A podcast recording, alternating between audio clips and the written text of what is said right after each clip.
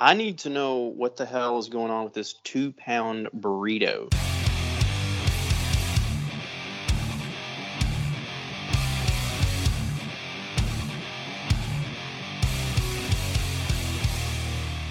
Ladies and gentlemen, welcome back to the greatest podcast on earth about nonsense. I am Chris Cash from Mount Phillip Metalworks, joined by my co-host Roy the Psychopath Scott. This is the Axe and Iron Podcast. Today's episode is brought to you by Cole Township Forge, otherwise known as Michael Hoops.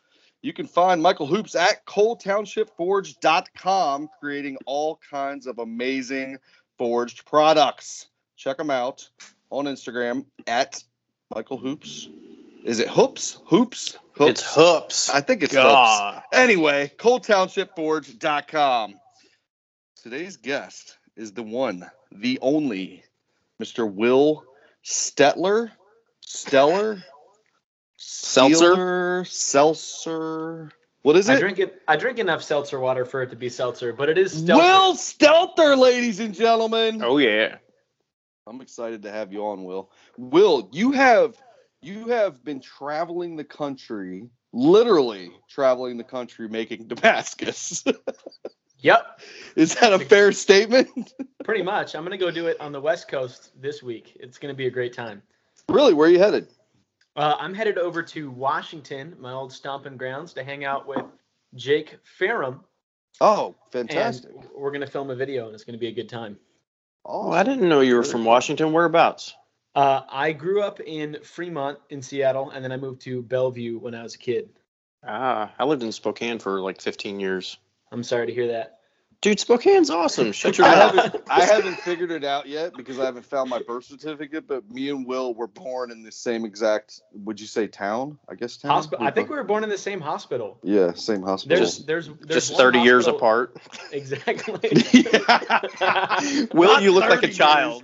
Maybe 10 years. 10 years of How old are you anyway, Will? Uh, 15? Yeah, you look like you're 15. 35. No, I'm going to guess between 30 and 35. You're an There idiot. Shut your mouth. Come on. How old are you, Will? I'm 22. 22. I'm Deuce, like- I deuce, double deuce. I wish I knew what you know now. You are a very knowledgeable man. When I, I, I, met you, I've known you for a couple years. Uh, we've talked a bunch through Instagram and whatnot, and you're a tool nut just like I am. Um, but you, your attention span and your memory retention on tools far exceeds anything that I ever have. To the point where you rattle off model numbers to me. Model numbers pretty- is the good stuff. it's pretty insane and i uh you know kudos to you for being you're smart will you're a smart guy and you're 22 years old it's crazy And you're in dumb Thank company. you're a dumb company yes. No but you, you're very knowledgeable in all aspects. What would, what would you describe yourself as? Like what do you do for a living will? To the for the listeners. Like I, I i have an idea what you do but maybe people that have never heard of you or people that are they've heard of you but never seen what you do how would you describe yourself to people? Like what you do? So if I like run into someone on the street and they're like, "Oh, what do you do for a living?" I say I'm a knife maker uh, or a blacksmith. Uh, usually, blacksmith gets less questions, and depending on the situation, depending on how much I want to talk to that person, I use the least interesting thing that I can say, uh, and still have be telling the truth. I also say metalworker sometimes, but really, uh, I'm, I hate to say it, but I'm a full time YouTuber. Um, right Yeah, I know. As is Chris. Chris and I basically do the same thing. We're both YouTube bladesmiths.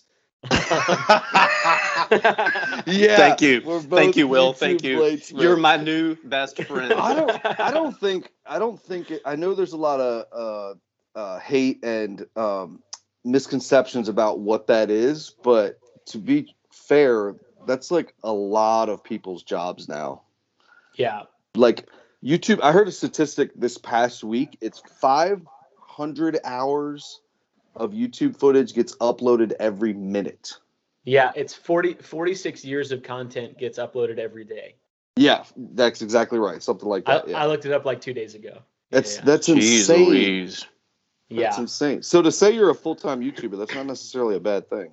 No, it's just there's like a connotation, and I think it's probably going Yeah. away a little bit in that like YouTubers are generally a pretty obnoxious breed of people. Um, Right. I'd say the maker YouTubers that we're all friends with, that's pretty much not the case. But like Right. if if you were to like go to LA and like meet a YouTuber, you'd probably want to you know Punch him in Punch the him in be face. friends with that person exactly. yeah. exactly. So it's it's not generally like a super great breed of people that are full time YouTubers. Uh, Right. They're generally kind of not great to other people and super over dramatic, over dramatic and stuff like that. Um, but what I'm There's a to do- lot of fake people out there. Oh, big time. And I, but I, but I would say that generally that's not the case in the maker community, which is Right. cool. We just get Yeah. cool people who are sharing cool things that they're doing. They're actually doing fun stuff. They're not just pulling content out of their rear end. uh, Yeah. for the sake of making content. Um, so actually, that's what I've been doing. I've just been documenting my whole sh- my whole shop uh, progress for basically the last year, uh, getting the whole shop up and running, working on uh, tools and organizing and making uh, anvil stands and things like that. Basically, for it's crazy, but for pretty much a whole year now. My my first day uh, of working for myself again uh, was January 1st, and before that, I spent two whole years working for Alec Steele, co-hosting his YouTube channel. Uh, and for those of you that don't know, he's got a, a pretty big bladesmithing, blacksmithing, metalworking YouTube channel. And so before that, I was just a knife maker, and then he taught me a lot of machining and blacksmithing. Before and that, you were a like kid, Will. I mean, come Yeah, on, just be true. straight. Yeah. Well, you started this fairly early. Like I knew you when you Yeah. were I mean 16, 17? yeah. So I uh I want to hear this story because Will, Chris and I have been friends for a while, and he has talked about you since day one. I want to know how you all became besties. it was I wouldn't kind of exactly accident. say we're besties. I'm- hey, Come on, It's Chris, the you're my internet. bestie. No, we're can- you can cool, we're cool besties, I guess is the best way to say it. Yeah. come on, spill it, spill it. Well, I think I think we just both like old garbage, and so Yeah. uh, uh, and so that was uh, just a good a good connection there. Um, and so yeah, I Y'all literally just found each other on Instagram and just started talking about tools and was stuff. And actually- you happen to be a knife maker. Pretty much yeah. Well, at the time, I think I wa- I was just hanging in Will's uh, live stream sometimes, and I was like, "This kid's a maniac. He sits there and files for an hour straight Mhm. on Yeah. blade guards or whatever."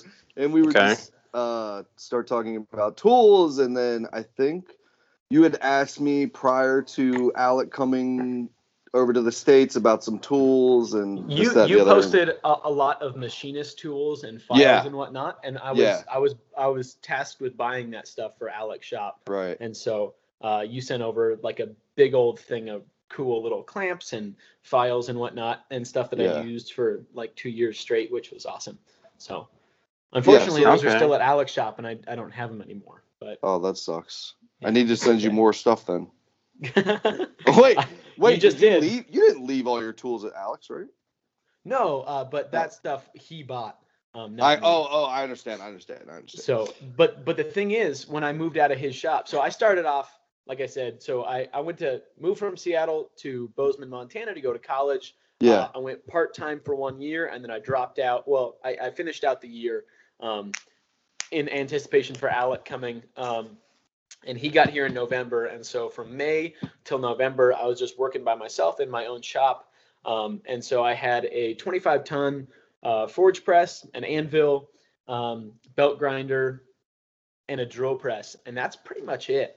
Um, and so when I moved into Alec's shop, then we had you know the complete setup of anything you could ever want, basically. right. Um, and then when I moved back out, I was basically at square one again. I had actually sold my forging press, um, and uh, I had since bought a 25 pound little giant, which was a great story on how I got that. But uh, yeah, so um, Tell it. Tell the story. What's what's the great story? I want to hear it. Okay, it's actually the easiest tool buy I've ever had of Okay. anything. Uh, we Alec and I were in the shop one day, and these two guys just walk in through the open garage door, and we're like, "What? Hello, I suppose." Um, Yeah. And one of them had a had a shop nearby, and he was a, a metal worker. Mostly, uh, he restores cars. Um, he does super super cool stuff. Um, and then the other guy was a blacksmith friend of his who had a shop like 15 minutes away.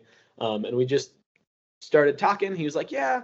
He likes he saw the Anyang, the 165 there, and he's like, "Yeah, I got a got a couple power hammers. I've got an 88 pound iron kiss and this junky little 25 pound little giant. And I was like, oh, huh.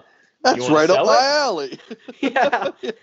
I was like, you want to sell it? And he was like, yeah, well, you know, I paid 500 bucks for it and Jeez. you know, I bought, bought $500 worth of dies for it. So why don't you come have a look at it and we'll, we'll work it out.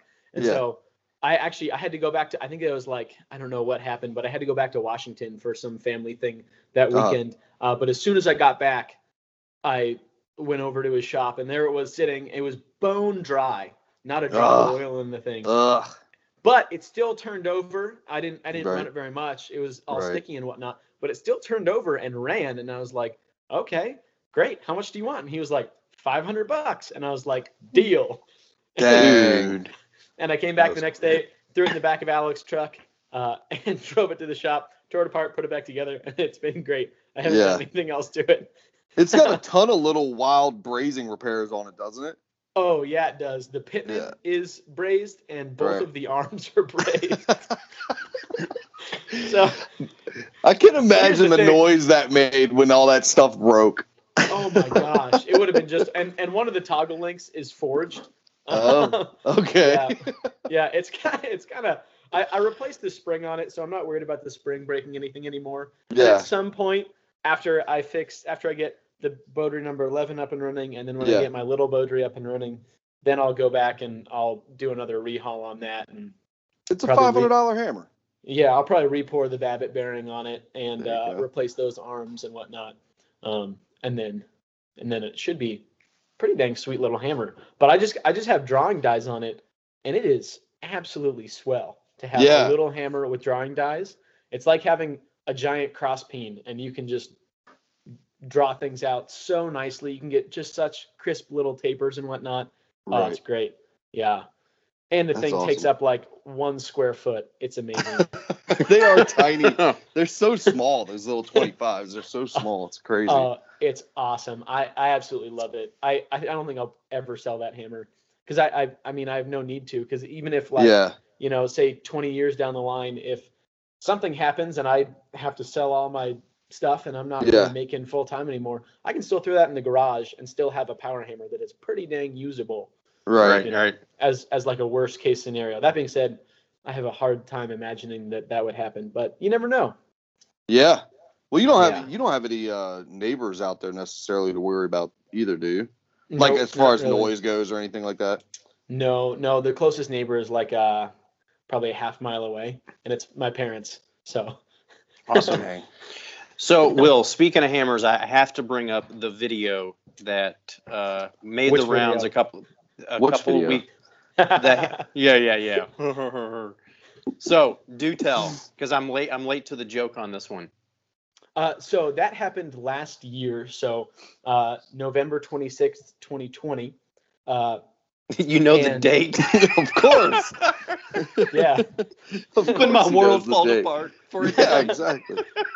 um, yeah. So uh, I had spent. So I bought that hammer when I was seventeen. What is the hammer? It was a 150 pound Fairbanks Model E. It was a late model, um, so it was by United Hammer Co. at that point, uh, which means that I think it's like post 1926 uh, or something like It's that. exactly what I was thinking. 26. Yeah. exactly. Yeah, 26, 27, somewhere in there. Um, because it was before they got bought out by Barbara Stockwell. But anyway, um, so they Nerd so- alert. Dude, I'm telling you. Yeah. I'm telling you, he is a huge tool nerd. It was like shocking to me. Oh, Sorry, man. go ahead. So, um, so I, I got the ham- bought the hammer when I was 17, had it shipped up to Montana. I didn't have anywhere to put it at that point. I was thinking I was going to put it I was at the shop that I was in, but that was never going to work out. and so it basically sat on its side. I tore it apart as soon as I got it. Um, and I didn't, I did, I knew diddly squat about hammers at that point. I had run two power hammers. I had run a 50 pound little giant and a 50 pound Beaudry at that point. That was it. Um, I knew absolutely nothing. Um, and so I tore it apart, didn't really know what I was looking at, didn't know anything except for like there were some things that I saw where I was like, ah, that's probably not good. Like the the tapered gib that adjusts the slack uh, in in the ram uh, Yeah. allows uh, allows uh, to continue like a like a good tension in the ram um, Right. as as it wears. a third of that was just missing. It was just gone. Right. Um, it had been just ripped in half, uh, and I, I later figured out why. Um, and so, yeah, it basically sat for about two years or so. Um, and uh, I started off. Um, I took some of those pieces that Kevin Willie's placed. If you know who he is, he's like mechanical. I don't think and magician. I think the only people that know who Kevin Willie is is us. That's it. I don't know I who don't, he is. I don't think there's a whole lot of people that know about Kevin. Kevin's not really active on the uh, the old social media. Shout out not- to Kevin Willie. yeah. he should be though, because he's Dude. amazing. Kevin He- could have a show by himself with nobody else on it. He is a, he is an amazing guy. He's funny. He's just the best dude ever, man. He's super He- smart. he is. He's. I think. I think he's a literal genius. Yeah. He's. He like. well, I, yeah, I don't know if I'd go that far. He's pretty dang Okay. smart. Okay, Chris, I'm just saying, I've spent a pretty considerable amount of Yeah. time with Kevin, and he is, uh, he can only sleep three hours a night. Like, Let's not tops. forget the old barbed wire situation, Will. okay, okay. Kevin, so Kevin, Kevin lost one of his eyes when he was 16 running a barbed wire fence. Um, Not a so- genius. Sorry, Kevin. Wow. Okay, I think Kevin is. I think Kevin's an actual genius. But anyway, I took No, I took some of the pieces down to his place, and I was like, hey, uh, what's going on with this gib? What's going on with the faceplate? Uh, all of that fun stuff. Um, and he, so he's for, like, he he looks at this thing and he goes, oh, that faceplate's cracked. And I was like, what the hell? No, it's not. And anyway, it was because basically Yeah. what had happened was the gib of the hammer, that's this tapered piece, uh, was made at the wrong angle. And so because of that, every time the ram came down, it was jamming that wedge uh, harder and harder into the faceplate and basically caused it to crack. Um, it was just a little crack. Uh, well, hmm, maybe like seven or eight inch long crack. But uh, basically, um, uh, that was the point when I kind of figured out that maybe the hammer wasn't in super great shape um, and was going to need a full machine shop and a lot of time to rebuild it. And fortunately, uh, at that point, I had started to make some friends like Jason from Fireball Tools, um, and I went over and made a new gib with him, uh, which is that big tapered piece, and we made it out of steel and put bronze wear plates in it. Super fun running his shaper to make that, uh, and then he ended up uh, brazing up the faceplate as well. Um, and so, anyway, then then it sat for another good while um, while I kind of trying to figure out what I was going to do, um, and then in oh, what would have been September, I think, of 2020, I started the full rebuild on it. And I put two full months of full time work into the hammer, uh, forging new arms for it, forging toggle links, uh, doing bronze bushings in it. Um, Jeez, any- Louise. anything I could um, to get the hammer because the the arms on it were were both reforged, uh, and some of the eyes that were holding very stress loaded pieces um, were just solid weld weld bead that had been built up there. Uh, the toggle links were wrong, uh, so it was pretty much Did you get a to- screaming deal on this hammer because no, all these repairs and stuff that we're talking about? No no I did not. Oh, Um, dude, that makes it even more painful. Please continue. I'm sorry, yeah. I'm not. I'm laughing on the inside, but I'm sorry, I'm being a dick. yeah no it's okay I, well i didn't i didn't i didn't know what uh yeah i didn't know what i was looking at when i first saw it uh and i Right, right, right. the guy who sold it at that point knew uh all the problems that it had i don't think I'm anyway um and so uh Let's yeah anyway, anyway.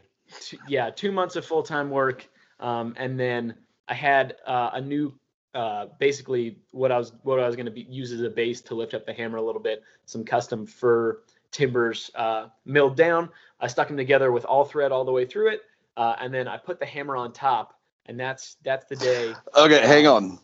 You you guys documented you doing a lot of this on this hammer. Like Yeah, so everything that you're talking about was pretty Like much fif- on camera. there's like 15 videos of it on youtube yeah. So what I wanted to ask was, is that on your channel or is it on the other channel? that's on Alec's channel Okay. So if So you go back if to- want to see what Will is talking about, they he literally documented a huge portion of Yeah. the restoration and the repair process and basically the entire rebuild of this hammer. And Yeah. then And then I put it on the new fir base and I'm wheeling it back into the shop like I've done a thousand times. The only thing that's different is that now it's on this other pallet and it's loaded a little bit off center. So I pick it up, I move it about 10 feet. So I'm now I know and, and this this thing didn't have its own feet. It was basically it was just a flat skid basically. So there's no feet to Mhm. the thing. Um, and so it needs it needs to have pieces of wood put underneath it so that you can get pallet or, or the forks underneath it basically. Um, and so I move it about 10 feet. Um, and then I'm about to go into the shop, and there's like maybe it's like a one inch incline over like uh, a six inch uh, space. So it's a very short little um, kind of Mhm. ramp into the shop. And so I, if the hammer's sitting still, and I pull down on the handle one time to lift up the jack, and the hammer starts to fall. And uh, I, my initial reaction was I like went and tried to like stop it from falling, put my hands Yeah. on it. Uh, yeah. and then obviously, I mean, the the frame of the hammer probably weighs 3,500 pounds, and it's like six and a half feet tall or seven feet tall. Yeah. And so I could do nothing. Uh, and so I stepped aside. Uh, in my mind and in my memory, I feel like by the time the hammer hit the ground, I was like four feet away from it. But in the actual Yeah. video, you see I'm like right next. to it. You're Like, real Yeah. close. It looks like I slam dunked the hammer basically. Now- throw the thing down. to be to be perfectly transparent, Will is a very, as I stated in the beginning, he's a very smart guy. He understands that what he did was dumb and unsafe, but it's it doesn't matter. It's done and over with. He's heard all the crap that everybody gave him on the YouTube comments and all that oh, stuff. Oh yeah. He knows that it was probably not the right thing to do, but at the time he's done it a hundred times. So exactly. if yeah. you t- do you think, and I'm not going to keep harping on this because it's already been done and over with a year ago, and you've heard every possible way that Safety Sally would have told you how to do Oh this. God. yeah. If you would have turned the hammer to to be, so it was centered and all the uh, casting weight wasn't on the one side, you think that would have made a difference? Oh, totally. Yeah, that Yeah, wouldn't have been a okay. problem. I had literally been moving it around on a pallet jack for almost three years, Yeah, or for like two and a half years, I think. Um, Right. And it had been standing up, not bolted down on a pallet Yeah. for that whole time. you just got Um, comfortable. You got comfortable exa- moving it. Exactly. And Yeah. it was, yeah, definitely dumb. Definitely not the right way to move the hammer, but it was the most inconvenient way to move the hammer. Right. Um, so, and and the reason you were moving it in and out of the shop was for wire wheeling, correct? Uh, wire wheeling, and uh, the reason that it was out of the shop at that point was to put it onto the new skid, basically. Um, and Oh, okay. we just didn't have the room in the shop to be able to do it in there, and so Gotcha. um, it was more convenient to get the forklift out there. Uh, yeah, so yeah, not the most All fun. I did make a shirt about it though that says "Pallet Jack Gang Zero Days." Pallet Jack Gang. All right. Full disclosure, Will. Yeah, The the first time I saw the video was what you reposted it last week or two weeks ago or something like that. Within the last month. Yeah. First Instagram, first time had, I'd ever Instagram had never seen it, so I, I posted it on the one year anniversary. Yeah. So I watched it and I immediately started laughing hysterically. and and so I didn't know I don't I don't know any story whatsoever. And I just looked at the video and I thought, is he moving that on a hoverboard? Because that's Because that's what it looked like. That's what it looked like. Yeah. And I, I couldn't see the full jack. And the butthole that he is does a remix video. And he's Listen, like no- slamming it over There's and only over two- and over. Only two people got to see that. It was what? Will I thought you didn't post it. You didn't post that? Well, no, out of You respect can for post Will. that. That's No. fine. I, I Dude, might, I, might I was dying. no, I didn't want to post. I was just that was a friendly. Oh, little that was I just did. a little funsy. See, you are Yeah, I did- besties. I did it for Will, just to set up. But um, you know, in, in the grand scheme of things, everybody gave a bunch of crap about how unsafe it was, and you could have been seriously hurt. He knows all that. We, everybody knows all that. But if you want to see, there's a video on YouTube um, by a machinist, and Will, you may be familiar with this video. The, the title of the video is called "Worst Shop Day Ever," and the guy has like a thirty. I, I could be wrong on the way. It's like a thirty thousand pound radial drill on an overhead beam in his shop, and the cable to the beam snaps. He's unloading it from his trailer to put it in his Oh, yeah. home shop, mm, Jeez. and the cable snaps, and the radial drill comes down, and just like it is Cuts- terrifying. It It like breaks- snaps in half, right? Yeah, it snaps the radial drill in half. It Didn't it he- shatters his concrete floor in like multiple places. Didn't he fix yeah. it though? He did he because it was like he he's also a YouTuber and he made like a huge series of how he was going to repair this giant radial arm drill that he essentially broke in half. So accidents happen all the time. It was just something stupid. I'm. It's funny because after that had happened, I Yeah. I found out, and in the last year or so, I found out about probably a dozen people who have dropped hammers. yeah, Um, I'm just the only one dumb enough to have posted about it. yeah. I've had I've seen hammers that have been dropped before, uh, whether their bases, uh, pieces of their, I mean, huge pieces of their bases break off, or Yeah. the um, same thing that happened to yours, the top. But they've been like repaired because they got dropped back in the day where it wasn't an option to take it to a machine shop, so they would just like drill through the entire frame and put two big plates on either side of it, put it all back together. yeah, So yeah. And Yeah, this one I do think would time. be repairable. I think this would be repairable, but there is enough work that still needed. It probably still had two more months of full time work that needed to go into Yeah. it. Jeez Louise. And you mentioned And you so might I- take that to uh, Jason's, right? Yeah, You may take that Yeah. there to try and have him work on it a little bit. I don't know. pretty much. Yeah. Um, yeah. So at, at that point, though, it was cheaper for me to to start looking at other options, and I, Right. I went uh, like two weeks That's later painful. To, to Spokane. Yeah, I went like two weeks later to Spokane, um, and I was hanging out with Jason, um, and uh, and we went and looked at a 250 pound little giant that was out there. Yeah. Um, and the thing, at first glance, I was like, oh, that's you know not too bad. And I don't then think you told me this looking close story. At it. Well, I started looking real close at it yeah. and I started noticing little things. that I was like, started looking at the areas that I know would be like stress stress points. And Yeah. first off, almost every single bit of linkage on it had been broken and repaired, but the whole ram of the 250 pound little giant had been Yeah. cracked in half Oh my goodness. and then welded back together. Holy moly. And, and but they had like blended over it and painted it, so you could like yeah. unless you really, really, really knew what to look for. right. I, I looked Mhm. at it close for like a long time. I saw one little thing, and I was like, hmm. Mm. and I, and I went over it with a fine tooth comb and and found all of the other points that had been welded, blended, and painted, and it was like, yeah. And, but the guy and, and I also found a crack in the sow block, and but the guy wouldn't budge on the price. He wanted seven grand for it. And, Wow. Yeah, a crack You know a lot of that- and a cracked ram. a lot of those repairs, like when they were done back in the day, say the 40s or 50s, 30s, whatever, they didn't care what it looked like. It just had Yeah. to get rolling again. It just had Mhm. to get start making more money because essentially all these tools that we're restoring and we're having fun putting in our shops and all that, they were just made for work. They weren't. Yeah, they're big industrial so- pieces of equipment that Yeah. get used.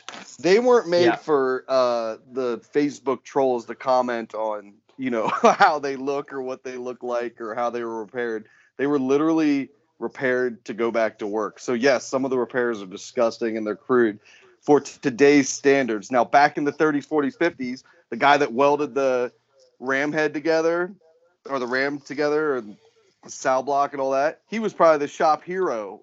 Yeah, You really. know? Nobody was saying, "Man, that looks like crap. Look at that weld. and, That's and terrible." to be to be fair, it was Yeah. such a, a good repair right, that honestly you had to look. I had to look so. I'll send you pictures Yeah. of it. Yeah, I had to look so close to find it. Um, yeah, it was like, and but the dovetail still lined up real well, and so like he like it. It was a good repair for sure, but Yeah, that's crazy. still like a significant thing that could fail and would probably be a failing point in the future. And Yeah. the guy wouldn't wouldn't budge on the price on it at all, and it it needed a lot more work and stuff too. So yeah. Hmm. That's crazy. yeah, Well, So- again, if if all the nice stuff dries up, you've got a place in a screamo band because uh, that voice that you let out on that video, it is gold. It Yeah, is Oh my gold. that serious. That's I can watch that I can watch that video on loop without the without the noise, but hearing myself scream like that is so painful. it Dude, is. it is Oh awesome. gosh. I That- think I have watched it on loop because I've edited a lot of versions of that video. and now we'll post them. Now that Will's giving me permission to post them, I'll post Oh, them so you guys can see Go what we're for talking it. about. They're pretty Go funny. I sh- I showed it to Matt and he said, "Oh my gosh, did you post that?" I said, "No, I can't post that." I Oh, said, "I'll man. wait. I'll wait to talk to Will." But, so long um, as you, so long as you link the pallet jack gang shirts, you can. the pallet ga- pallet jack gang shirts. You go buy a Yeah. pallet ga- jack gang. I don't think anybody. Somebody just made a comment on the uh, the champion number one that I posted a video of yesterday. They s- or the day before they said watching this gives me flashbacks to Will Stelter dropping his champion, and I said. Uh, I said we don't use pallet jacks around here. He said, he said that he said that poor little giant. I said it wasn't a little giant. it was a Everyone always pallet gets it wrong. Yeah. every- it's okay. Oh, if you're my not in it, everything looks like a everything's uh, looks like a little giant, or or Yeah. you know that's that's the It's first thing old- that everybody's. Yeah, it's just an old uh, power hammer. It's an old power Yeah. hammer. Will Yeah. talk Hey. about the spot you live in, Montana. I know Roy's. Roy, Please. you're a big fan of Montana. I've never Yep. been. I can't wait to go because, especially where Will lives, it looks amazingly beautiful. Talk a little bit about the. You don't have to actually talk about where you are because there's psychopaths out there that follow us and they may track you down one day. But Yeah. what spot in Montana do you live at? Yeah, so I'm I'm near Bozeman. Um, I'm in the Uh-huh. Gallatin Valley, uh, and it's like a little little bowl of heaven. It's just absolutely gorgeous out here. Uh, the the Gallatin Valley is basically mountain ranges all the way around with like three rivers running through it. Um, and so it's pretty Some pretty major wild spot. rivers. Yes, yes, indeed. Especially if you're a fly fisherman. Um, Well, all right, let's go. Are you a fly fisherman, Will? I am when I have time for it. I do right. love it though. Let's get it. Yeah. So the Clark Fork is there. I think the Madison is down there. The Yeah. Ennis is down there. So Clark Fork is a little bit uh, west of me by a little ways. I Uh-huh. live right next to the Gallatin. Okay. Um, and so yeah, basically in in the Gallatin Valley, the Gallatin, the Madison, and the Jefferson rivers come together Yep. at Three Forks and form the Missouri River. Uh, Mhm. and so uh, yeah, but the the big one that that I fish most of the time is the Gallatin. Um, that being said, I haven't really fished a whole lot in the last like year and a half or so. Uh, just been too stupid busy with shop Yeah. stuff. Um, have you even- have you ever been down the Bear Trap Canyon uh, which is out of big Ennis out- Lake? No, I haven't. I've spent very little time over there. Basically, just driving through. Yeah. It it is amazing. There's a there's a class four called the kitchen sink. Will scare the shit out of you. Um, Dang. but what, like the- Whitewater Rapids? Yeah, it, so it goes down the bear trap, and if you go to local outfitters there and Yeah. you rent, if you rent a drift boat or uh, a raft or something, and you're saying, if you say I'm going down the bear trap, they're like, nope, sorry, it's not happening, uh, because It's it's it's scary. well, and it's so secluded. Um, Ah. the the the put in and the drop off, there's no way to get to anyone by road. It's all through the river. It's very dangerous. But the fishing, constant, you know, because it is so dangerous and not many people go there. It, the Yeah. fishing is phenomenal. That's Lots of awesome. Anyway, lots of trout, Awesome. rainbows, cutthroat, brown trout, whitefish, probably some bull trout. So I know you do some hiking, Will, up around the mountains where you're at. You're always taking your awesome little dog, which is uh, what- Mhm. what's the name of your dog again? Marty. Is it Marty? Marty. Marty. Shout out to Marty. I love pictures of Marty. But anyway, um, It's a great name. What what else do you do out there? Like I know you're busy with the shop. I know you're creating content. You're making blades and stuff. But when you're not, when you're relaxing or hanging out, what what's like the cool thing to do out in Montana, out in the mountains? Yeah. So I I shoot a lot. um, Oh Right. yeah. Yeah. yeah, and so I, I used to instruct pistol shooting. I haven't really been doing that recently. Uh, Yeah. With, believe it or not, my I spend too much time in the shop. Yeah. That doesn't leave a whole lot of time for it. But I do shoot a lot. Um, I yeah, spent a lot of time doing church stuff and whatnot, which is also Yeah. super fun. Uh, Uh-huh. Got a, an, an awesome community of like young adults out here. Um, man, we're just boring boring Roy to death. He's fine. No, he's fine. What a like you talked about the shooting aspect a little bit. Are you, do you have a range nearby? Can you just shoot on your property? you doing long range Yeah. target shooting? What do you what do you so doing? I do m- mostly pistol shooting, and I usually Uh-huh. go to a piece of state land uh, nearby to to do that. Um, Oh, okay. but yeah, a lot of a lot of concealed carry pistol shooting, and then a lot Yeah. of um, more like I don't exactly know how to describe it. Speed shooting, I suppose. is Yeah. probably the best way to describe it. Um, and Where you're trying to promote fun. safety and awareness and all that kind of stuff for Ab- you know absolutely. yeah. I, I think that if you're going to be, I think that as a responsible, able bodied young man, being Right. able to protect and preserve life both through, uh, well, violent means as well as as like knowing knowing medical uh, and carrying medical supplies with you just to be able to help people should the um, instance arrive basically is an important thing and so um, i don't Yeah, see you were telling me about this a little bit when you were here at my place. You were saying, do you have EMS certifications or something along those lines? Yeah, so I I never did the uh, I never did the NREMT exam to be on the Uh-huh. national registry for for EMTs, but I did do a full EMT course, um, and so I have I have I and I pra- passed the practical exam for it. Uh, I just never never took the time to do the actual um, EMT EMT exam because I Right. don't really plan on working as an EMT, and so yeah, uh, yeah. it doesn't make a huge difference for me. Um, but you so- had the knowledge to help somebody if they they were in need and get hurt Exactly. or whatever. Especially Exactly. with the kind of stuff we do with metal and all. I think that was one of the things you gave me crap about too. Are you like, you guys don't have a proper first aid kit in here? and you looked at me like I was a maniac, and I'm like, well, we have like band aids and neosporin, but that's about it. oh Yeah. man, yeah. Well, Ilya, I- I mean- just had a big piece of uh, scale go down into his boot yesterday, and or, or two days ago, and he is not happy about it. It is like sore, and you know how your sock just melts into your skin too. So Yeah, yeah, he's fun. uh, yeah, he's not happy I'm- about that. I've never. What, how did it get into his boot? Does he wear It his actually jeans melted. It actually melted through the boot. Like I don't know if these are leather. I don't know if they were like pleather maybe, but it oh. melted Oh. through it and into the side of his foot.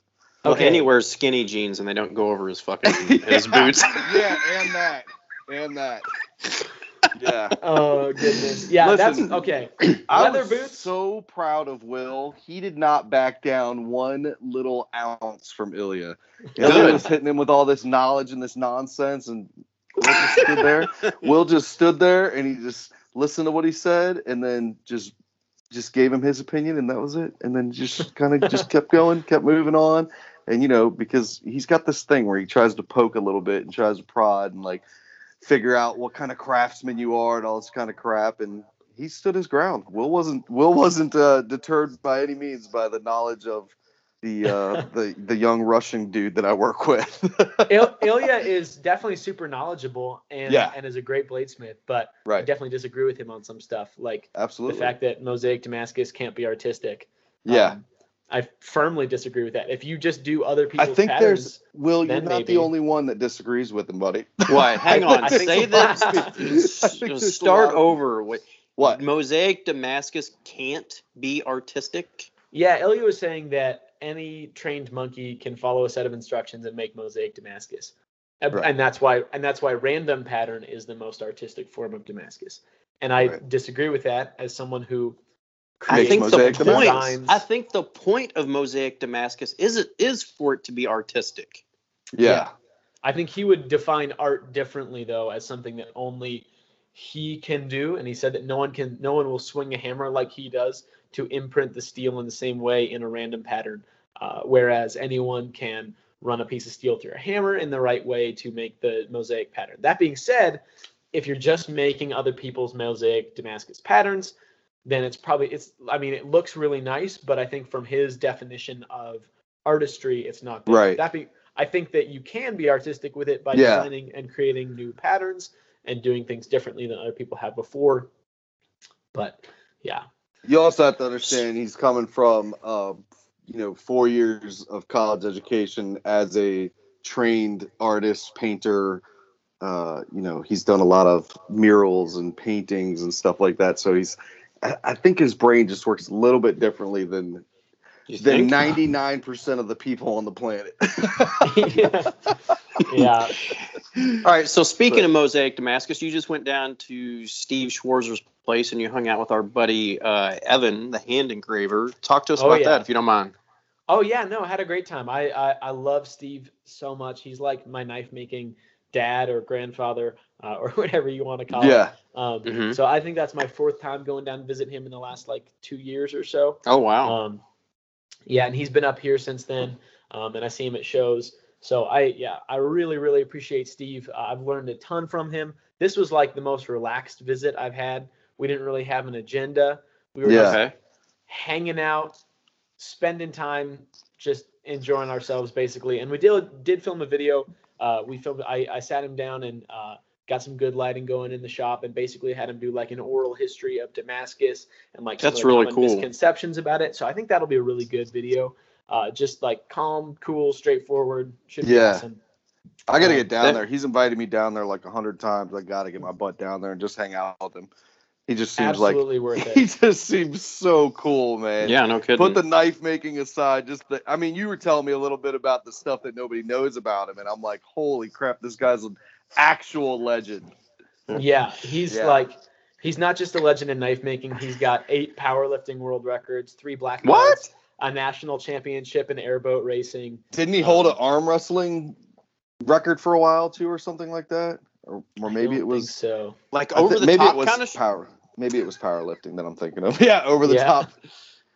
But no, Yeah, no, just he's- the start of that journey though, and we've talked about it a couple times on the podcast.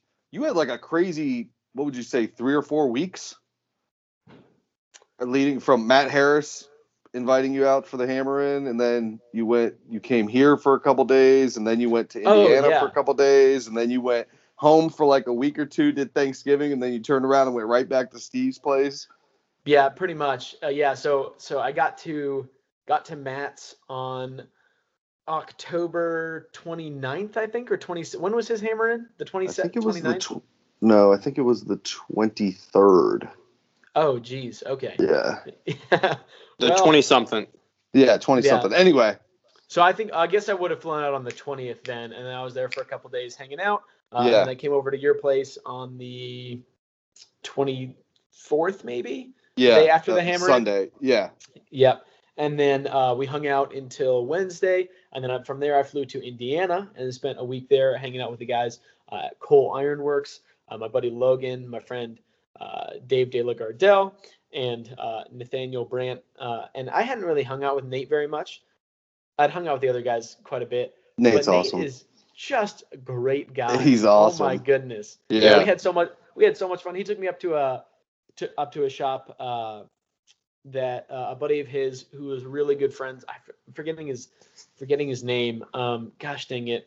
He was really good friends with Clifton Ralph. Uh, Yeah. And so uh, I got to got to hold Clifton Ralph's main forging hammer. I know you were sending me those photos. I was drooling, man. So good. Hung, see his Oh anvil. goodness. 600 pound steam hammer in that shop, 500 pound custom made uh, from the factory, Little Giant for bomb making. So for those of you listening, because our audience just isn't blacksmiths, there's a bunch of axe nerds and a, a whole big giant demographic. Clifton Ralph was one of like the power hammer masters as far as uh, technique and um, he he did several VHS DVDs and all kinds of stuff on instructional videos on how to properly use um, power hammers while forging and he was also a really amazing blacksmith so that's So when cool. will says he went to his shop that's like a legendary deal. spot yeah Uh, it's not, a pretty big not deal to his shop, to uh, a friend of his shop. uh, well a friend of his but had his stuff though right is that what Yeah, it was exactly, something like exactly. that yeah, Yeah, but beautiful shop, 500 pound Columbian anvil in there,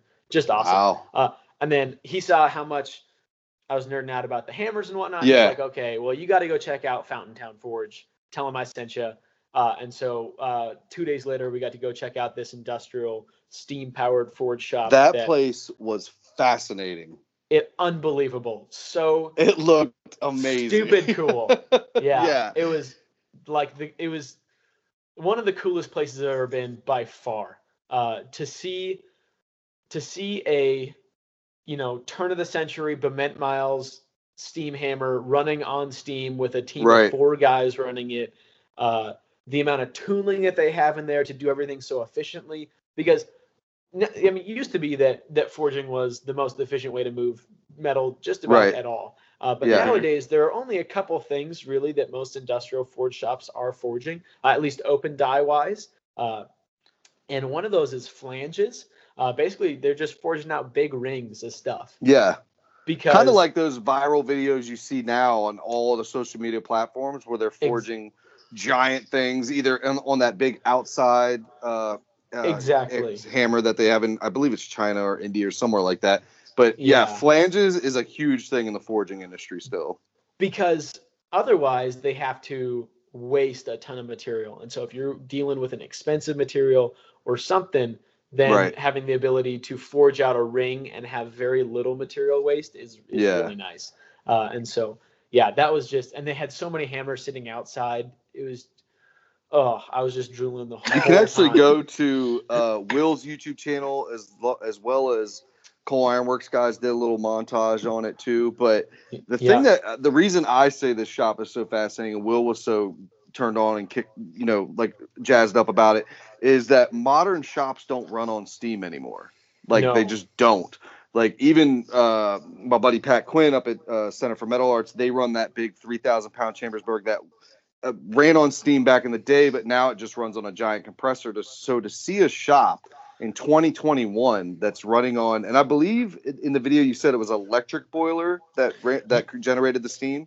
I'm pretty certain it was. Yeah, it was a huge, I mean, it took up a whole room. Uh, And that what was the falling weight on that hammer? uh, 4,000 pounds, I believe. Jeez yeah, so, so go to Will's channel and look at this. He did a yeah, the video whole- is called uh, "Tiny Anvils and Big Hammers," I think. yeah, yeah, it was and really that's, cool. That's the video on on that that trip. that whole trip that we're talking about right now. Yeah. So then you went home. You you you after you left Indiana, you went to um you went home for a couple weeks for Thanksgiving. Yeah, You chilled out. You home for- relaxed, Two weeks. Yeah. and then you Uh, got right back on a plane and went down to Steve's. Yep, I was. Yeah, I was planning. Yeah, planning on being home for a, a while, but then Right. uh, a, a trip that I had planned to Steve's later on, uh, the dates ended up not lining up, and I was like, well, maybe I'll Ah. come right now instead. Uh, and so, yeah, Is it I, mandatory that you go on an airboat ride when you go down to Steve's? I've only been on an airboat one time. Oh, really? Yeah, we Oh, just ended up doing too many other things. gotcha. Yeah, but boy, So, let me tell you Will- what, horrifying. is it? Why do you say that? Because Steve drives like a maniac. Oh, that sounds fun. it sounds It's- fun. It's so, it's so cool, but Steve, yeah. like he's so comfortable with it that he's like whizzing around the the lake behind his house at like 90 miles an hour and Jeez. Wow. holding on for dear life. What part of the state is he in? Uh, the middle part, Okay. like Cool. li- middle of the panhandle. Or is peninsula? Is the panhandle different than the peninsula? I don't know. Yeah. He's in the middle of the peninsula. He's like an hour north of uh, Orlando. Shout out I to got- Steve Schwarzer. I got Yeah. two questions for you, Will. Hit me. First, how did our friend Evan weasel his way into this trip? And then second, I need to know what the hell is going on with this two pound burrito. What? okay. Do So- tell. Uh, Evan, I, I I met Evan for the first time at Blade Show, but we had you know talked a little bit before that. Um, and then he ended up doing some some shirt designs for me. One of which I still need to release, uh, and that's going to be For the record, those are awesome. yeah, he absolutely crushed it. Um, and so uh, super cool designs. Uh, and then we got to hang out, or we hung out at Blade Show Right? before that. Um, but um, yeah, I, I I didn't know exactly where he was at in in Florida, but I was like, hey man, I'm coming down. If you want to hang out for a day, come on up. That'd be awesome. Uh, just because you know I had only really hung out with him late at night in in the pit at Blade Show, uh, Uh-huh. and so he yeah he came up and we had an awesome time. And we went to lunch at this Mexican restaurant, and and Steve and Laura, Laura is Steve Schwarzer's wife.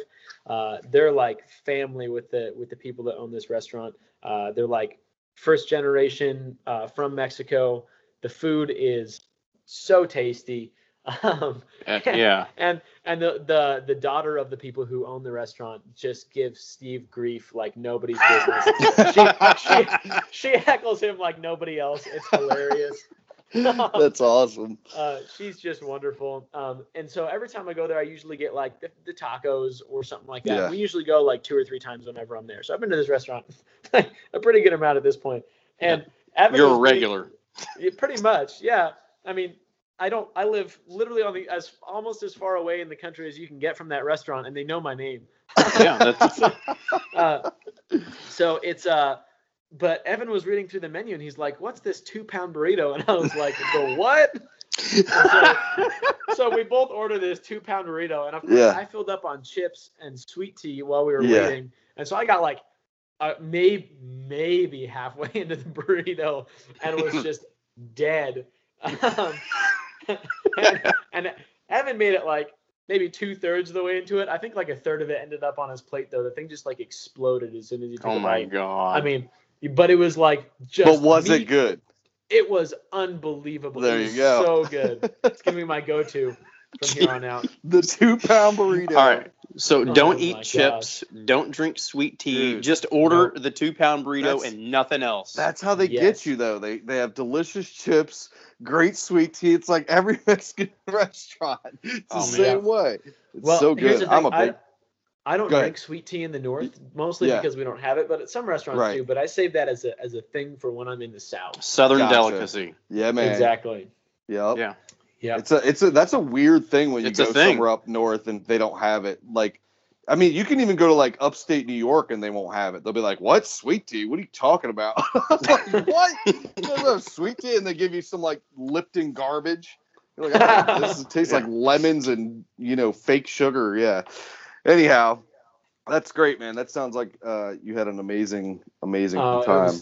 just nice and relaxing and just super fun. We had our other friend uh, Lance Baltzley come by, and he's like a service grinding master machinist, just awesome, awesome dude. And we met him totally by accident. Uh, the first time I went to go visit Steve, uh, we were talking about shapers, and he was like, Right. "I want to, you know, I used to have a little shaper. It'd be nice to find one again." So I checked Facebook Marketplace, and lo and behold, there's a there. six-inch Ammco shaper for sale an hour and a half away for like 400 bucks on Yeah. a nice rolling cart. And we're like, ah, some dude selling off his grandfather's shaper for way less than it's worth because those things Right. go for like five times that in just about anywhere because they're nice, they're small enough that anyone can have them. And so, message the guy, uh, drive up there that night, uh, and I hop out of the truck. He's like, "Hey, you're Will." Oh my god. Um, So, but- did the price go up or did the price go down? oh, shit. the price stayed the same. Uh, Yeah. And he wasn't like a fanboy at all. He had just seen me a couple times on Alec's channel. Uh, Yeah. Just the nicest guy. Awesome. So unbelievably smart. Uh, coolest shop. He's really good friends with Adam Booth, uh, A Bomb. Oh, cool. Yeah. Mhm. Uh, they're like best buds. Um, and so, yeah, we had a great time hanging out and talking with him. And he and he and Steve have become good friends since then. And so he came down and hung out for a day, gave us a, a surface grinding lesson, which I know I needed. Uh, and Steve Yeah. has a uh, he rebuilt a surface grinder for Steve that's like dialed into like the spindle he ground to like 50 millionths of an inch or something like that, Wow. which is just just wild. It's like dead quiet while it's spinning at like 10,000 RPM, which is kind of. Gee. yeah. Uh, but yeah, so yeah, had a great time. Nice, calm trip.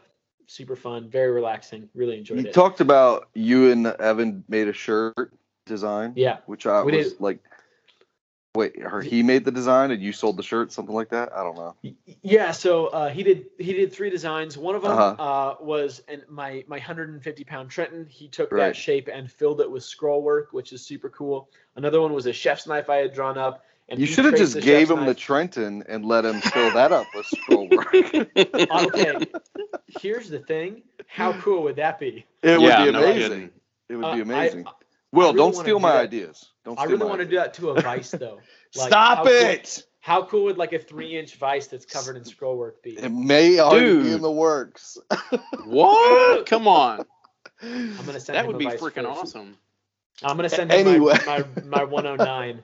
And, and our uh i think all of our mutual friend um jimmy uh, did he create your first shirts like your Uh, first design or logo or printed them for you or something like that he print he did he uh printed them for me. So I I came up with that design. yeah uh, and then what had a graphic designer in your head when you when you when you thought of that For- design it's- the forge or die forge or die. Uh, so it was. There is no like big like I'm gonna die if I don't forge. Uh, I exactly just- I had seen, uh, and, and I've, I think probably everyone's seen the Yeah. 18 or 1780s uh, political cartoon that Benjamin 1770s probably actually yeah political cartoon that Benjamin Franklin drew up. That's the snake cut up into eight pieces. yeah It says join or die. right Um, and I just thought, so it was a play would- off of that Exactly. Uh, just it'd be neat to have a, an anvil shown cut up uh, with with forge or die basically. And so that was the first like little bit of branding, I suppose, that I Yeah. ever did. Um, super cool. Yeah, it's it's a it's a sweet design, that's for sure. So, yeah. and I Um, have it on my wall in my shop. I had the Good. very the very very first one that I happened to be there when he was doing the prints for you or whatever on those oh, cardboard test things. Yeah, so I got the very very first one.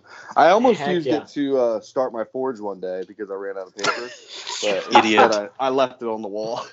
You're such an idiot. Roy, don't you have you have something of Jim's too, don't you? Yeah, I got his Black Raven. It's still on my still on my workbench. I'm I'll get to it one day. And you still have an axe of mine too, don't you?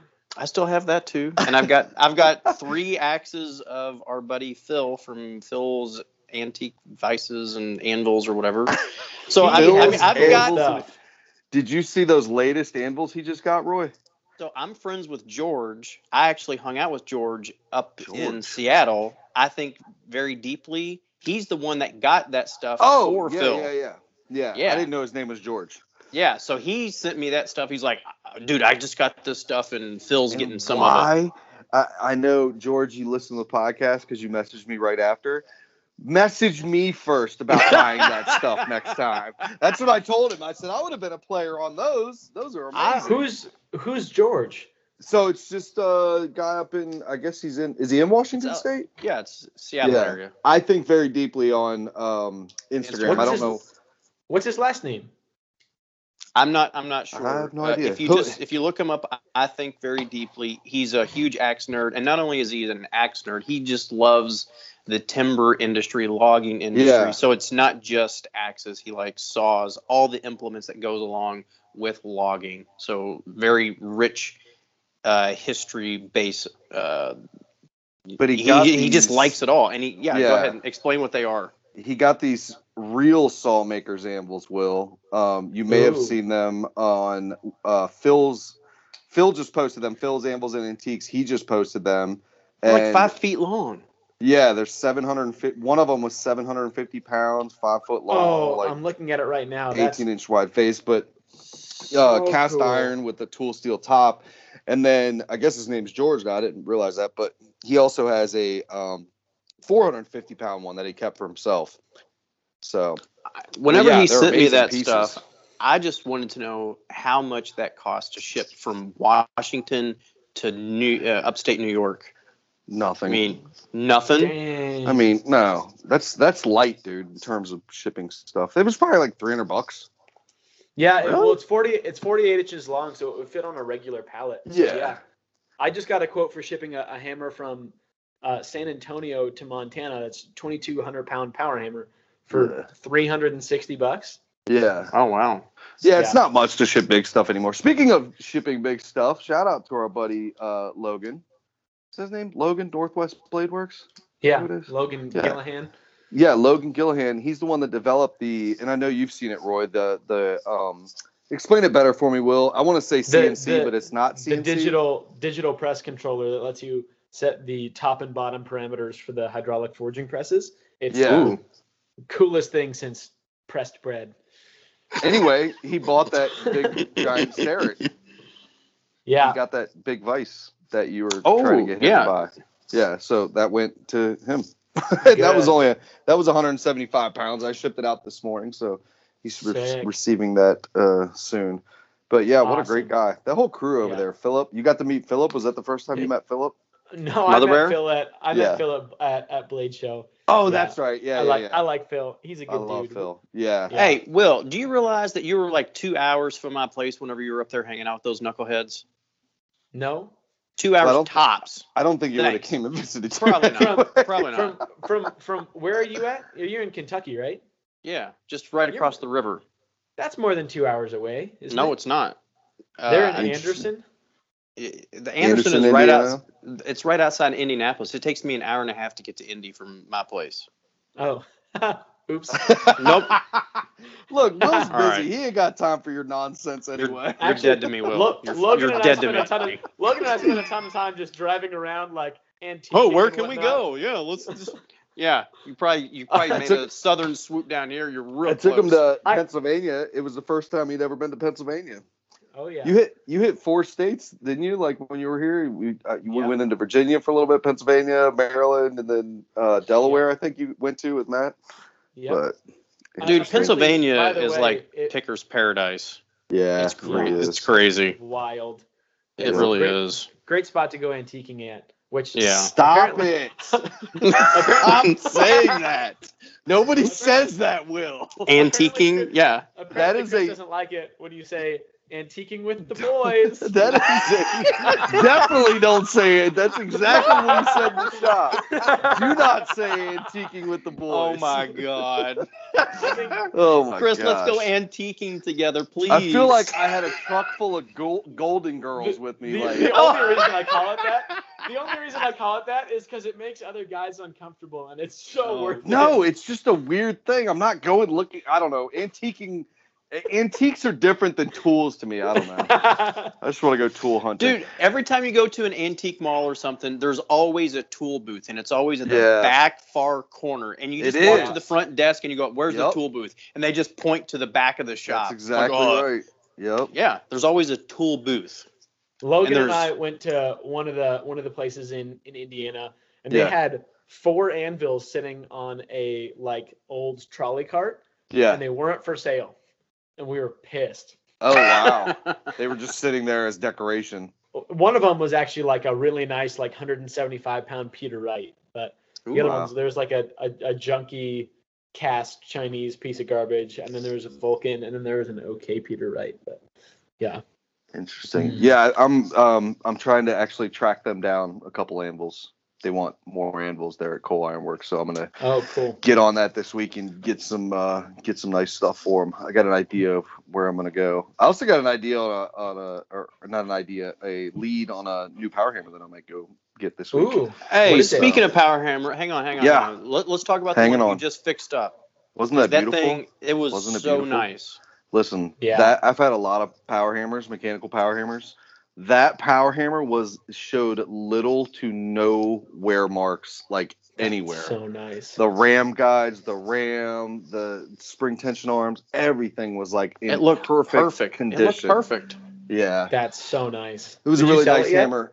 I did. There's a gentleman from I, I don't know who he is. He just randomly messaged me. Um, follower on Instagram. Uh, he's gonna come down from Missouri after Christmas and pick it up. So Dang. he's very excited. Yep. He said uh, he's tired of swinging this hand hammer. He's been doing it for 43 years or something, and it's time for a power hammer. So Dang. yeah. So he's I would- uh, I don't He's even excited. have a need for it, and I, I saw it and I was like, I want that thing. It is so nice. Yeah, it turned out really good. I was really me and Matt busted our butts on that thing. Not for any like to do it on in a hurry or anything. It was just Uh-huh. like we did a complete teardown. eh, You know, every nut and bolt and every piece. We took every single piece apart and That's so check fun. for repairs, check for cracks. You know, see what needed to be fixed, and it was very very minor stuff that needed to be repaired. Nothing. Nothing major at all. A couple cleanup on some threads here and there, but other than that, Babbitt was in really, really good shape. Again, no wear anywhere, and yeah, great running So- hammer. So whenever you all finished it and took a step back, were you like, I can't sell this? Oh, I gotta keep when it. I, as soon as I used it, I was like, I, don't want to sell this thing. But that's how it goes with a lot of them. But there's Yeah. always more. There'll be more. I'll find another one that I can't live I, without. I but- found I found one of those champion number zeros right right by my house. Actually, like yeah, no joke, half a mile, maybe a mile away from where the uh, the the three forks of the river are for the Missouri. Um, uh-huh. But the dies had been welded into it and then cracked Yeah. out, so the dovetails were like gone, and the whole rest of the hammer was pretty junky. And was apparently it it's for sale at all? Oh, No, it was in someone's yard. I went up and knocked on the door, but Oh, they weren't gotcha. home, and so I kind of just gave up on it because Anything that's sitting outside or you know not in Well, a shop or an old garage is pretty well like you know they gave up on it years ago. well, okay. There's a guy. Oh, oh my gosh. There's a guy locally uh, who had Uh-huh. four four hammers, 5 Uh-huh. hammers sitting outside his shop. Uh, Wow. Five little giants, two twenty five or Jeez. uh, a fifty, a really old fifty with a hole in the frame. So a Mayer Brothers, Oh yeah, Um, that's yeah. and then two Easy Helves. Uh, and he he Not sold one of tarped or anything, just sitting no, out there. just sitting out front. Uh, and he he had a big blue sitting inside his shop uh, because no real blacksmith used a mechanical hammer. yeah, I have no But- words for that one. But but so he sold he sold one of these hammers. yeah, Um, and then he decided he didn't want to sell any more of them. yeah. and and then and I was like, please, and he was They're like, gonna- he's gonna let the earth just reclaim them. well, then I drove past again. I I used to I drove past it. I used to drive past it all the time. And I Right. went in a couple times, and he was like, screw you, kid, sort of thing. Um, Oh, And then I drove past after not driving past for like a couple months, and they were Yeah. all gone. Of course. dang, He I'm did that out of pissed. spite. Yeah. He did. dang. He has See an sucker. eight-inch Charles Parker in there. It's a Yeah. beautiful 978 on Yeah. a cool three-foot round platen table that's like three inches thick. Whoa, Uh, gorgeous, Jeez Louise. 298 pound vise. That sounds and- dreamy. Oh, Just the acorn table. Take the vice off the acorn table. and That sounds Oh dreamy. my! No, the, the vice is the Those- vice is big money. But yeah, I, I went in and asked him about it probably two or three times. He's like, I think I'm just gonna ha- I think I'm just gonna be buried with it. I don't want anyone else to have it. dang. He's like, he doesn't even he doesn't That's use sad. it. He doesn't like it. The people that work for him don't like Yeah. it. Yeah. Sounds like a crotchety old man. yeah. he's- Listen, there's another hammer that me and you have spoke about before. I'm not going to mention which hammer it is because I think there's several people that have been eyeballing this thing. But the guy sends me a message randomly. I haven't talked to him in a year. Sends me a message randomly last night. Hey, I'll take X amount of dollars for this hammer now because a year has gone by, and there's two foot of snow around it. it's like completely not accessible at all. And I'm like, buddy, there's like so much work to be done to get that. And this is again, like you're talking about, sitting in his Is front it- yard. Are not under the 200 tarp. pounder? No, I'll, no, I'll send you a picture of the one that I'm talking about. You know exactly it- what hammer it is. Is it is it air? Is it is it It's- uh, Yes. steam? Yes. Oh, what's Yeah. the new? Will you tell me about it? I, Yeah, it's a lot cheaper than it was last year. So for real? I'm gonna Yeah. make a road trip. I want that Let's hammer so it. bad. I want that hammer so bad. but um anyway, uh You only yeah, need it was one like kidney, right? and it's one of those things like like the exact same thing you're talking about. This guy's never going to do anything with it. I Mhm. showed interest in it. The price was ridiculous, so I passed. And now he's realizing, as a lot of these guys do, you've guys gotta do, get it. You've got to get it, Oh, and you can I okay, and and you could do steam with it. Snow Mm. sucks. Will I hate moving machines in the snow? So what? Suck it up. It's worth it. yeah, I might. I might. What'd you drive Oh to go God. get? We didn't even talk about your Beaudry 400, which everybody can go on uh, YouTube and look at this hammer he did. But you drove some ridiculous amount of distance to go get that. That hammer was in California, right? Yes, it was. It was in Eureka, California. And fun fact, Yeah. I didn't actually do any of the driving for it. Yeah, Uh, your I was buddy a did. passenger. Yeah. So well, two, he had, two he of had my incentive friends. though, right? Because he was getting one of the hammers as well, right? Yeah. So so Yeah. I went down with two guys. Um, one of them They went is- antiquing in the- California. Went antiquing in California. Antiquing with the boys. antiquing with the boys in California. Yeah. and that's Northern California. Watch out for Squatchy. exactly. Oh, yeah. You ever- did you see any Sasquatch? Roy, do you believe in Roy? Do you believe in Sasquatch? Hundred percent. I can't tell So- if he's joking or not. Listen, listen. I believe. Roy spends a lot of time in the woods. So I okay, that's this is a good point. I spend a lot Yeah. of time in the woods, and Yeah. I see zero evidence of dead cougars. I see zero evidence of dead grizzly bears. I know they're there. I don't see them. But I oh, know that got they're what you're there. saying. Yeah. So, is there a possibility that there's a great North American ape? Absolutely. Do I think it's this caricature of you know Bigfoot that we have in our mind? Probably not. But we find species all the freaking time. So, Yeah. if you've never been to the Pacific Northwest, specifically like Canada, BC area, it is Yeah. some remote, dense country up there, and there's very it's very likely that there could be a North American great ape up there. I think that there would that I think okay, you say that you haven't seen dead cougars, dead bears, but Mhm. other people have. People who spend more time in the woods looking for that stuff Right. specifically have found stuff, have found evidence of dead cougars, dead bears, dead, Right. all of that stuff, dead wolves. Uh, so I think that the fact that there's been zero over the last however many hundreds of years of people looking for this stuff, spending millions of hours out in the backcountry, hunting, hiking, fishing, all of that stuff. The fact that no one has ever actually found any concrete evidence. That being said, I grew up in Seattle there's some spooky stuff out there. You Yeah. definitely feel like you're being watched sometimes. There's Now, a lot of people that look like a Sasquatch out there. you know, again, all you know the all of the things that are around Sasquatch. Oh, it's you know this swamp thing down in the south, and it's got this crazy stench, or you know, all that. Yeah, Yeah, Yeah, like all that. I, I think all that's horseshit. And you right. know, the, the, down in Southern America, South America. So I think it was. Yeah. I don't know where it was. I think it was like the Andes or something. They found a brand new uh, mammal. I think it was like a deer. They found another deer species within the last ten or fifteen years, and Huh. It's a freaking deer in the woods. Like, yeah. That nobody knew ton- about. Yeah, that no one knew about, and you know, tons of people they they live in the mountains. They're not just up there hanging out; they live there. But anyway, I'm just Yeah. saying that there's a possibility of something out there. Um, Okay. But this Here the we go squatch- again. The, the squatchy that I was referring Squatchers. to was like the Murder Mountain stuff that we were talking Yeah. about last time. You, Yeah. you didn't roll in any weed weed uh, uh, forests or anything, Farms, did you, Will? Okay, We- but I, to be fair, I actually have seen the Sasquatch in the Pacific Northwest, but it was the mascot for the Seattle SuperSonics. Oh my god! And he used to go.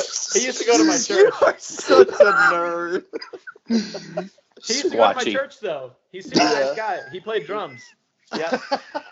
Yeah, okay, here's the cool thing. In the uniform, no, quick, quick side be a thing, though. sweaty So, mess. Yeah. He like he did all these he did all these crazy stunts like jumping over buses on roller skates and like crazy flips and stuff like that. And Right. his kids thought that he was a photographer, and so he had this like secret identity as the Sasquatch. No kidding. Yeah. Okay. Anyway, so drove down to California. Yeah. um, and so uh, again, I didn't do any of the driving because I'm pretty bad at driving uh, driving manual, and we were pulling a gooseneck trailer okay through the through the mountains. And so while I can drive, that probably wasn't the, the best situation for me to be learning a new truck. That was Understood. Fairly Yep. difficult. Anyway, so uh, these two guys, one of them was getting a hammer, and the other one had first choice uh, dibs on any of the other tools that were in the shop. And so it was a big industrial blacksmith shop, or semi-industrial, I suppose, blacksmith Right. shop. So tongs, tooling, uh, all sorts of crazy stuff. And so we get there, check out the hammers, uh, go through, start picking, building up our own piles and whatnot of all the tongs and, and different stuff that we want. And then we get through like two and a half hours of building up these piles. And the guy's like, Yeah, I don't think I want to sell anything other than Oh my god! Are you serious? It's crazy. Yeah, but we had a, a guy down there uh, named Mike Griffin. Awesome, awesome guy. He's a bladesmith. Uh, he's the one that organized uh, basically getting the hammers sold. Um, he wasn't the owner. He's a, a state trooper actually, um, and he, uh, yeah, he organized getting the hammer sold, and he ended up taking a lot of that stuff home. So it is getting getting put to use uh, in his shop, which is good. Um, but uh, yeah, so we got him got him loaded up. Drove back. It was a uh, stopped at Rick Rick Hall's place on the way back. Is another bladesmith over in Reno. Uh, it was a 50, uh, 58 hour trip with 46 Jeez hours of driving. Yeah. So What's we that? were What's that number eleven weigh? Uh, 7,000 pounds. It's pretty, Oh, okay. pretty light, pretty light for such a big hammer. Yeah. Um, Yeah. and then I dug dug a, a 40 inch deep foundation for it. Um, that's seven feet long and five feet Hang on a second. Pause for a second. You left a major component out of that entire story. It has nothing Pallet to do with. Sasquatch. No, not the pallet jack. he calls me and says, Chris, I found yeah. XYZ power hammers. And uh, do you want this one? It's this amount of money. Well, yeah, I'll buy it, but you're getting a brand new shop. Why don't you just keep it for yourself? Oh, I don't know. It's too much hammer for me. I, I think I just I might get the smaller one. Yada yada yada. I was like, well, it'd probably be your best interest. I think it was that. Those were my exact words. Were like, I'll buy it, but I think you should really keep it. And then you texted me when you guys were going to get it. You said, "Yeah, I'm gonna keep it. I, you're right. Thank you." Thank you. yeah so it's it's so funny because um so the guy originally listed the hammer for 14 grand or something like that um Yeah. and then there was another 200 and then all the prices were kind of up in the air and we eventually finagled them down to uh 12 grand for the pair of a 200 and a 400 Wow. But, but But- to be fair, the 200 was in bad shape. no the 200 Or is was in it the other one? perfect shape the 300 was in Uh, That's what it uh, It had a couple repairs on it. and Yeah. whatnot, but it was it was running. It was still hooked up to the line shaft at the shop. Uh, but the 200 that my friend got is Yeah. like Kevin Willie said it's like one of the nicest 200s he's ever seen. Wow. Um, and I don't know if you guys saw the 200 that he just rebuilt, but it is yes. dreamy. Yeah. Yeah. Oh my goodness. Uh, but yeah, so been been rebuilding that thing for qu- quite some time now. Um, I think I picked it up on January 15th, and uh, the goal, the hard goal, is to have it running and hitting steel before the end of the year. You're on the home stretch. I'm on the home stretch. I need to get a forklift done. in here to get it underneath. To get the Please uh, get a forklift in there. yeah, yeah, to get, yeah, to get the get the wood base underneath it, and then I need to construct the motor tower. But I have every component that I need. I just need to just got to do it. So What All right, size well- motor does that thing take? what's that? What size motor does that take? 10 horse and 10, then the, okay. the uh, but the, the thing is i could have gone 10 horse and used like a gearbox to reduce it Right. uh, but you want to have enough inertial mass with a slack belt machine like that that it's going to have good response. And so um, Yeah. i have two flywheels here for it for it. One of them is 435 pounds and the other one is another like 120 pounds. And so there'll be a solid uh, with the line shaft like probably 600 pounds uh, spinning around up there uh, which should give it really, really good sensitive control to get that whole uh, mass moving, uh, which is pretty sweet. Again, for those of you listening, it may sound boring, but go check out the videos because he's doing a spectacular job. You'll be able to restoring this hammer. confirm that it is in fact boring. No, it's not boring at all. It's really, really cool. I, I I, enjoy it, but I'm I'm into that thing, and that's a it's a pretty unique hammer for somebody to have as well. I mean, we know guys that have them, but that's a that's a pretty unique hammer. Yeah, I think I know of eight or nine of them. I think. Uh, Yeah. But I would be I would be surprised if there's more than you know three dozen of them in the United States. Right. Um, yeah, and then the other hammer that I have on the way is also quite a rare bird, which is fun. Uh, but we'll talk about that later on. So Let's- real, let's real hear. quick here, wrapping things up. Will Yeah. Um, you're you're so young. You're so talented. You got a, lo- a lot of um, things kind of going on, and you know all the all the stuff that we're just talking about. You're definitely moving and shaking. I'm going to ask Chris Cash this question that he always asks. What's the uh, what's the future of Will Stelter, um, just in general? What's going on? Well, I'm kind of living the dream right now, which is I, I actually I actually mean it. I get to I get to make whatever I want. Uh, I get to Yeah. film it uh, and and make money from it, which is wild. Uh, and so the the next steps are hopefully going to be getting some some products that I can actually sell to people, uh, because I have a massive amount of demand for my work and very little uh, production. You're a one man Uh, show. I'm a one man show, exactly. And so Yeah. uh, the the next steps are going to be getting things that are uh, have my my touch in them and my uh, my creative my creativity poured into them, but not something that I necessarily have to spend time on in the shop because that's just not a, a viable thing for me to be able to do right now.